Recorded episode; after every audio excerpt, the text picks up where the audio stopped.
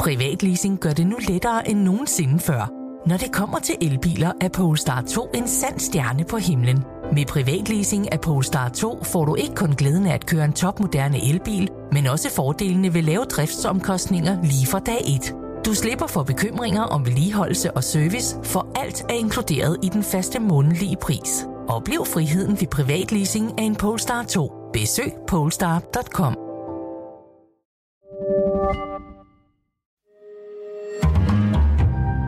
Berlingske.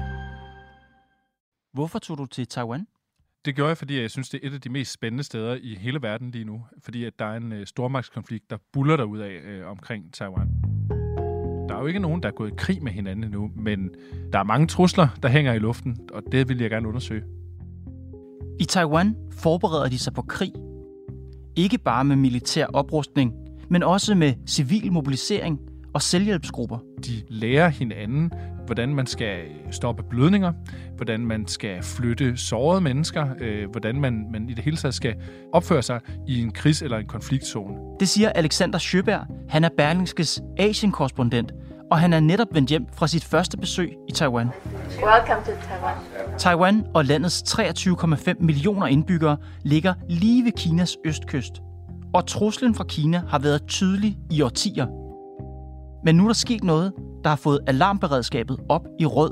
For hvis Rusland fuldstændig umotiveret kan angribe deres nabo Ukraine, kan Kina så ikke meget vel gøre det samme? Hvis en autoritær leder et sted i verden kan finde på at angribe sin nabo, sådan hensynsløst, øh, fuldstændig uden hæmninger, jamen hvorfor så ikke også en autoritær leder i en anden del af verden? Er truslen mod Taiwan reel? Det er Pilestred i dag. Velkommen til.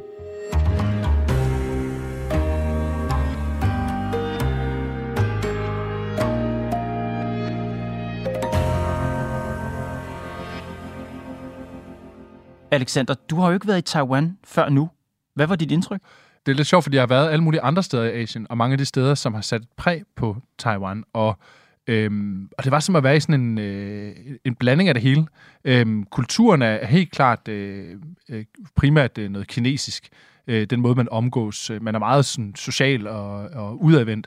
Øh, men, øh, men, men maden og bygningerne er, er helt klart øh, japansk inspireret. I hvert fald mere, end, end jeg, jeg synes, man finder i, i Kina, i, i hovedlandskina.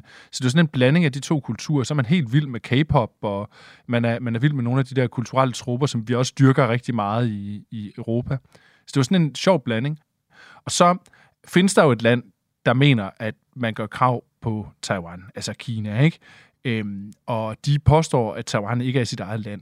Nu kan jeg jo ikke sidde og kalde Taiwan sit eget land, fordi det gør, det gør Taiwan jo heller ikke selv. Men det føles virkelig ikke som at være i Kina. Det føles som at være i sit helt eget sted, med sin helt egen identitet, som er en blanding øh, af, af alt det, du finder i hele regionen. Og den stormagtskonflikt, du siger, der buller afsted, hvordan føler man den, når man er i Taiwan? Jamen, i hverdagen, der føler man den ikke så meget igen, fordi folk går ikke rundt og, og, og bøjer sig i, i frygt, vel? Det er jo ikke sådan, men der er mange initiativer, borgerinitiativer, øh, der, der træner civilforsvar. Øh, det er det, alle politikerne taler om. Is Taiwan more safe today than it was when you became president in 2016? If it's a, a threat from China, it's increasing every day. Her i, i, øh, i Europa, der er det jo sådan, at man typisk har en, en venstre og en højrefløj, og så placerer man sig ligesom inden for, øh, inden for den, og det er typisk noget med skattelettelser. Hvor mange vil man give, og øh, hvor, hvor, hvor høj skal skatten være. Ikke? Det er ligesom det spektrum, man arbejder med. Men her, altså i Taiwan, der handler det om Kina, altså hvor kontant er man over for Kina, og hvor meget kæmper man for selvstændighed, altså Taiwans selvstændighed.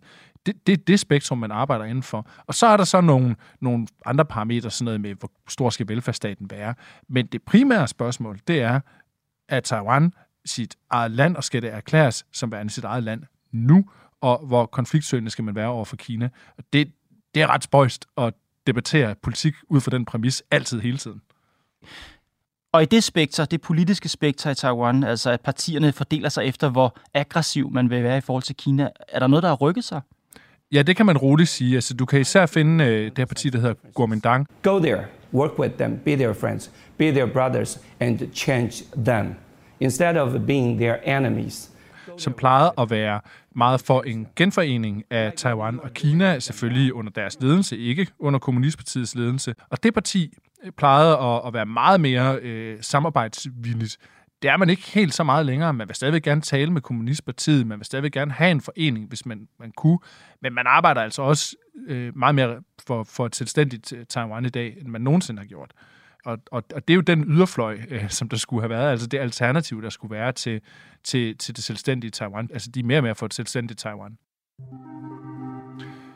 Og så er der jo i befolkningen en, en stemning, øh, som har ændret sig fundamentalt efter øh, invasionen af Ukraine.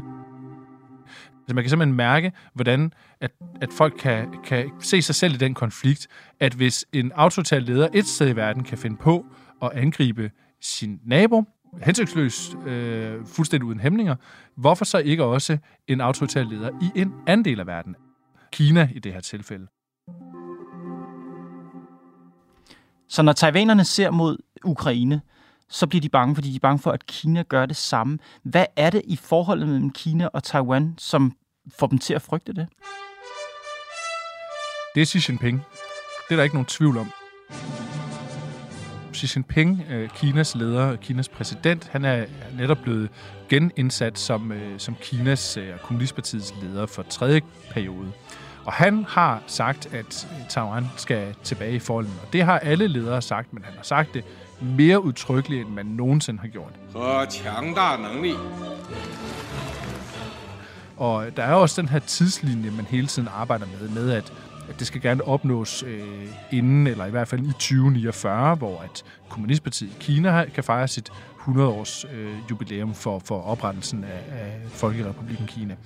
Og det går man jo hele tiden tæller ned til, men Xi Jinping har, har sendt en række signaler om, at det, det kunne da måske godt ske før. Og der har du også nogle, nogle generaler, og du har nogle tænketanke i USA, som begynder at pege på, at jamen, det kunne faktisk godt ske ret snart, det her. Det hører man jo i Taiwan. Det er jo klart, taiwanerne de, de bliver meget påvirket af det her. Og når du så kan, så kan se en så stor forrykkelse og forandring et sted i verden, så er det jo påfaldende at overføre den til sin egen region, når man står med et problem, der minder lidt om. Så Xi Jinping skruer bissen på. Taiwan øh, gør vel, hvad de kan, gå ud fra for at imødegå det pres. Men er det, altså, er det et land, der forbereder sig på krig? Er det en statslig mobilisering, du har været nede og se? Det er lidt sjovt, fordi det er sådan en spøjsblanding, fordi på den ene side, så forbereder man sig jo selvfølgelig helt vildt i militæret, og USA sender patriotmissiler øh, til, til Taiwan og sådan nogle ting. The US has uh, provided Patriot missiles to Taiwan in the past. Uh, th- these would be the most advanced versions, uh, more advanced than the ones that Taiwan already has. Det er klart, at man forbereder sig på en militær konfrontation, men man vil heller ikke sende et, et alt for tydeligt signal om, at nu kommer krig. Øhm, og det er, fordi man hele tiden spiller det her øhm, politiske, diplomatiske spil. Men der sidder jo flere og flere i civilbefolkningen og tænker, at nu må der ske noget. Og der er nogen, der markerer sig øh, mere end andre. En af dem, det er Robert Sau. Og Robert Sau, han er en, en rigmand, som har tjent milliarder og milliarder på en stor chipvirksomhed, der hedder UMC, som øh, er en af de første til at producere mikrochips i, i den skala og det omfang, Øh, Taiwan er blevet kendt for. Og han har besluttet sig for at gå all in på, at nu skal Kina stoppes, og vi skal gøre alt, vi kan for at gøre Taiwan klar til, hvis konflikten kommer. Og han har kastet en masse af sine penge i øh, at, at opdyrke øh, nogle af de her programmer, der træner civile. Øh, han støtter noget, der hedder Kuma Academy, og så har han så også kastet en masse penge efter Taiwans militær. Og sådan et initiativ, det er ret opsigtsvækkende. En anden, det er Enoch Wu. Enoch Wu, han er tidligere soldat i specialstyrkerne, og han har startet noget, der hedder Forward Alliance, som holder sådan nogle aftenskolekurser, hvor øh, man kan komme og lære at stoppe blødninger og, øh, og, og forbinde og sådan nogle ting, som jo er smarte i en krigssituation. Og hans, hans vision, det er, at de civile skal kunne hjælpe øh, det professionelle øh, værn og øh, militæret øh, ved at kunne gå til hånde, kan man sige. De skal kunne hjælpe sig selv, sådan så at militæret kan fokusere på at forsvare landet. Øhm, og, øh, og det er ret intenst at være til de der træningsseminarer. Det, det, det prøvede jeg en af aftenerne, jeg var der. Jamen, fortæl om det. Jamen, man kommer ind øh, i, i det, der minder om sådan en gymnastiksal ude i, øh, hvad kunne der være, øh, Kateminde eller et eller andet. Øh, altså, det, det, det, ligner, det ligner sådan et sted, jeg har gået til idræt da jeg var lille. Og så, så øh, er der fyldt med mennesker, øh, unge som gamle, øh, virkelig blandet, øh, mænd og kvinder, faktisk en overvægt af kvinder, som er i fuld gang med at lære alle mulige førstehjælpskundskaber. Øh, og øh, så står der sådan en instruktør i midten af hver gruppe, hvor der er sådan 6-7 mennesker, og fortæller, så skal I gøre sådan og sådan, og I skal jo ikke øh, bevare roen, mens de går og slipper rundt på deres venner, der leger, leger såret. Ikke? Øh, og det, det, det, ser, det er ret absurd, øh, fordi de er alle sammen godt klar over, hvorfor de er der, når man så taler med dem. Jamen, åh, men selvfølgelig, der er mange tyfoner. So um, typhoons. Der er også jordskæld. So we have a lot of earthquakes. Men så siger de så også alle sammen stort set, at jamen, der er også det der med den dårlige nabo. And also we have a bad neighbor. You, know, you know what, I mean. Altså, Kina, ikke? Øh, det, det, det er faktisk nok også i virkeligheden det, der er årsagen til, at de er her. Og det, som stif, stifteren i Nagu, han har fortalt, jamen, det er, at efter krigen i Ukraine, efter invasionen af Ukraine, der, der er virkelig blevet stor interesse for, for træningsprogrammet. Men når de øh, sådan binder det ind i sådan nogle ord med den dårlige nabo osv., er de simpelthen bange for at tale om det? Nej, jeg tror ikke, de er bange for at tale om det, men for dem, der handler det hele tiden om, at de ikke vil tale det op. Altså, det er meget tydeligt, at, at, at det ligger jo i alles underbevidsthed. Så jeg tror, det handler om at lade være med at, at, at tale så meget om det, at man... Jeg tror simpelthen, det handler om ikke at gå og blive bange hele tiden. Men stadig gå og bruge tid i en gymnastiksal på at lappe skudsår sammen. Ja, det er det, der, det er det, der var så absurd for mig at opleve. Og også fordi min fordom var måske, før jeg kom derhen, at det ville være nogle øh, unge fyre, som skal ud og spille smarte og sådan noget, og så kunne sige, at de, de kunne øh, lappe deres venner sammen. Det var der altså ikke. De var der også. Men dem, jeg talte mest med, det var, øh, det var tre kvinder i, i midt-40'erne. Øh, den ene øh, var der alene, øh, kendte ikke rigtig nogen, var bare dukket op. Hun syntes, det var spændende. De to andre var veninder, den ene var mor til to. Altså, og de, de synes, at det, det var vigtigt at kunne det her, fordi at nu, nu var der jo en stadig dårligere stemning i regionen. Ikke?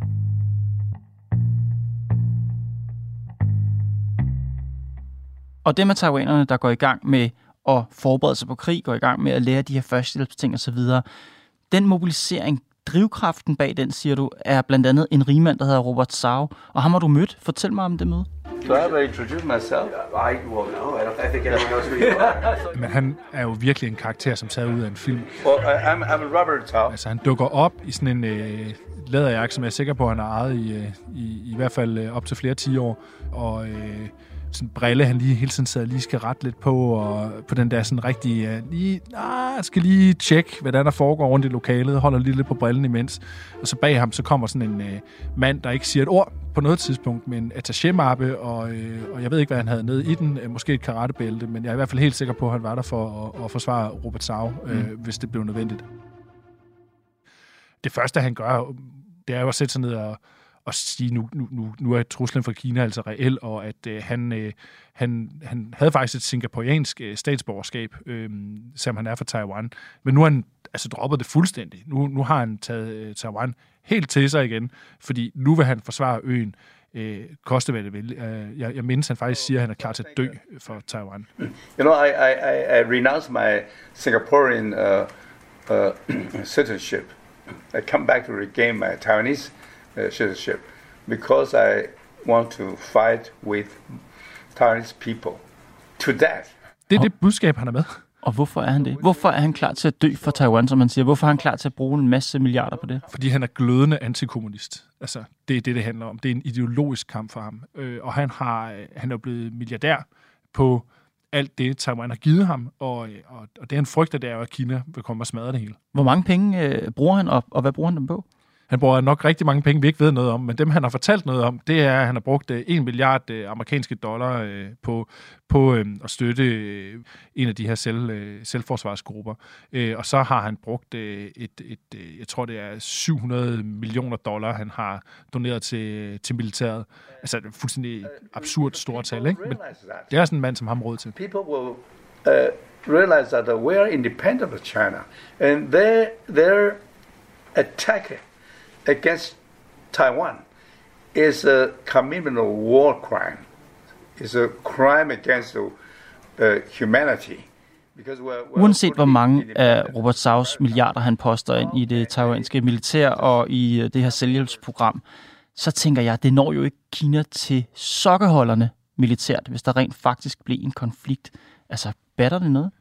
Jeg tror ikke, at hans penge i sig selv batter, men jeg tror, at jo mere besværligt det ser ud at indtage Taiwan, desto mindre har Kina lyst til det, fordi de sidder jo også og laver regnestykket for, hvor meget vil det gå ud over vores land, hvis vi indtager den her ø, fordi en ting er at sidde og, og tale om det i propaganda, en anden ting er at udføre det i praksis, og, og en, en landgang på en ø, 100 og nogle 20-30 kilometer øh, fra, fra fastlandskina, altså det bliver jo enormt, enormt dyrt øh, i, i materiel og menneskeliv. Altså det bliver jo det i dag gange, jeg ved ikke hvor mange. Øh, altså, en ting er bombeøen fuldstændig smadret. Det kunne de gøre, hvis de ville. Så kunne Taiwan prøve at forsvare sig og bombe tilbage. Men hvis de skal ind og kontrollere 23 millioner mennesker, mm. så prøv at kigge på, hvad der er sket i Ukraine. Altså Putin kunne ikke engang finde ud af at gøre det. Jeg er svært ved at se, det sker. Det er det, Robert Sauer han satte sig på. At, at jo, jo mere resilient, altså jo mere modstandsdygtig øen virker, desto bedre.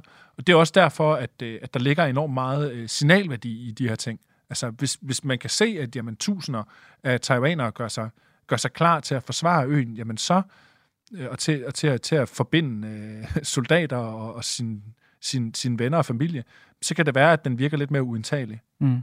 Øhm, og så er det jo klart, at en del af hans formål, det er også at fortælle det her budskab til Kina, øh, fordi han er en del af en fortælling, en større fortælling, øh, som, som, som en stor geopolitisk kamp, som er i gang i de her år. Når man er i Taiwan og ser Ukraine, så bliver man bange. Man tænker, det kunne Kina finde på at gøre ved os. Hvordan ser det her ud fra Beijing, Alexander? Har de reelt et ønske om? Har de reelt sådan en... Det er godt, de taler om det og bruger mange store ord omkring det, men tror du reelt, de ønsker eller kunne forestille sig at invadere Taiwan? Ja, det er jeg helt sikker på. Altså, jeg tror, hvis de kunne, så havde de gjort det. Øh, og det handler om, at man føler, at det er noget, der er uafsluttet. Og fordi, at det er en af de sidste ting, man mangler, for at fortællingen om Kinas genoprejsning kan blive total. Altså, Kina har i, i 100 år kæmpet med at blive øh, fuldstændig smadret af blandt andet øh, den, de vestlige kolonimagter under opiumskrigen og sådan nogle ting. Det spørger stadigvæk. Øh, man, er, man er altid øh, bange for at blive udstillet som svag. Det, det vil man ikke gå med til. Øhm, en ting er, øh, at kommunistpartiet bliver udstillet som svagt, men at Kina ligesom føler, at der er noget, der er uforløst, det, det, det, det stikker dybt.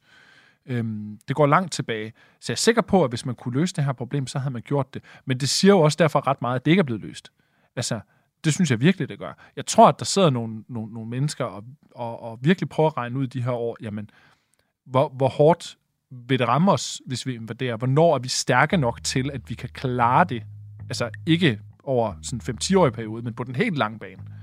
Hvornår er vi så klar til at kunne indtage Taiwan og, og, og tage, hvad det koster?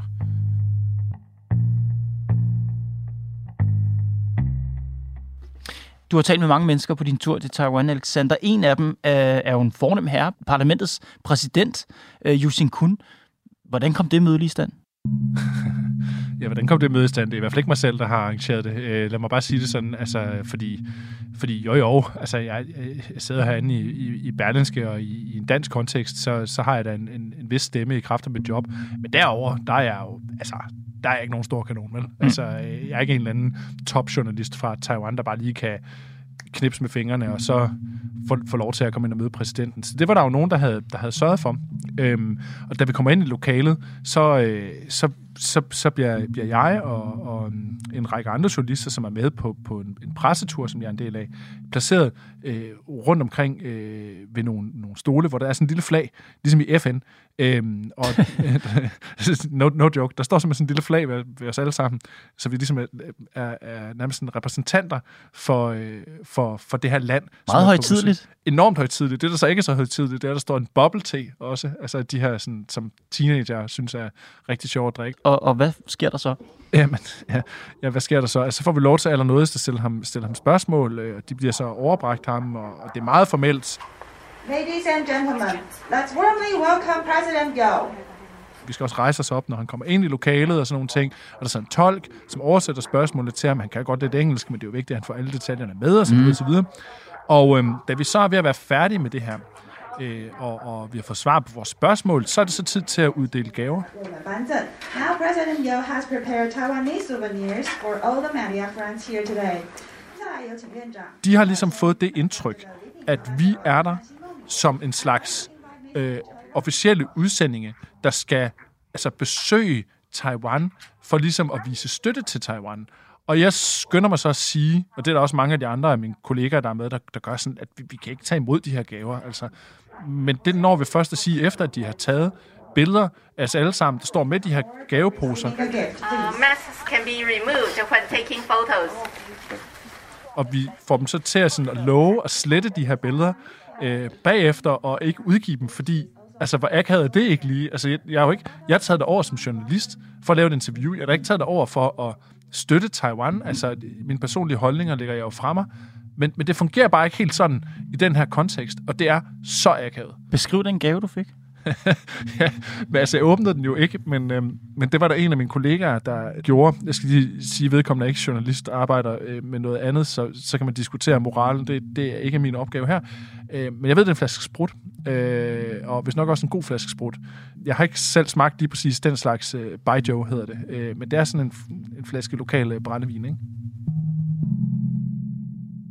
I, vi, er, vi er der jo som, som en gruppe, der, ja. der også lidt er blevet inviteret til Taiwan. Ja, og så er vi lidt tilbage til start, for jeg startede med at spørge dig, hvorfor du tog til Taiwan. Men du har været på en, en pressetur arrangeret.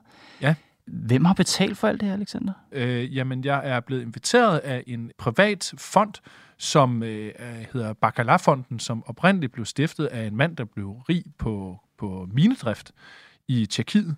Og i dag så støtter han øh, medier og det frie ord og sådan nogle ting. Han er sådan, øh, sådan lidt en Rockefeller-agtig type, men, men bare fra Tjekkiet. De har så i samarbejde med en tænketank, en anerkendt tænketank, som hedder Synopsis, som arbejder med Kina, sammensat et fagligt program, mm. øh, som vi har fulgt over de her i alt 12 dage, jeg har været afsted. Og, øh, og dem, der så har været med til at finansiere det her, det er jo så den amerikanske øh, State Department, altså Udenrigsministeriet, og så også øh, Taiwans Udenrigsministerium. Nå. De har kastet nogle penge efter det her. Hvornår fandt du ud af det? Jamen, det har vi egentlig vidst fra starten. Øh, vi har bare øh, selvfølgelig sagt, at vi gerne ville skrive det øh, hele tiden, og vi har også sagt, at det der med at, at bare lappe det i os ukritisk, det vil vi selvfølgelig ikke gøre.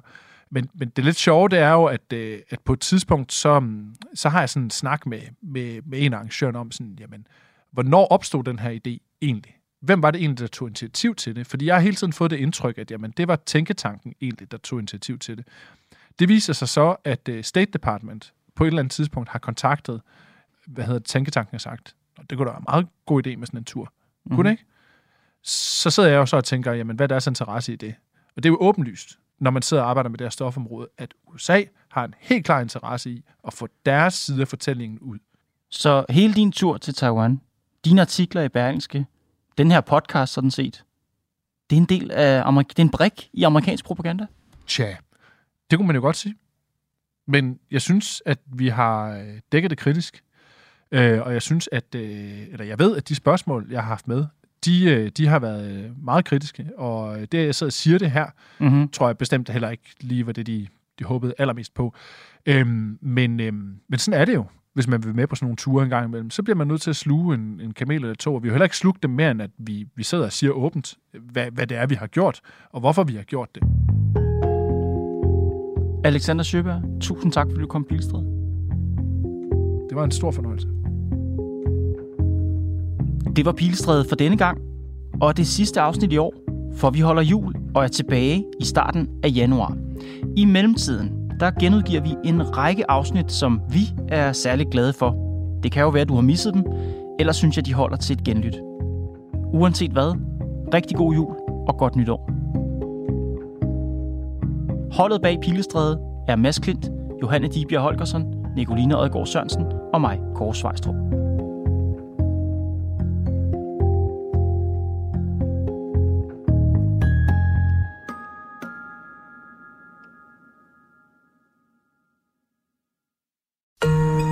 Podcasten er sponsoreret af EGN. Bliv en del af en professionel netværksgruppe med folk, der forstår dig. De kan hjælpe og inspirere dig gennem dit arbejdsliv, så du hurtigere finder de gode løsninger. Find dit nye netværk på egn.dk.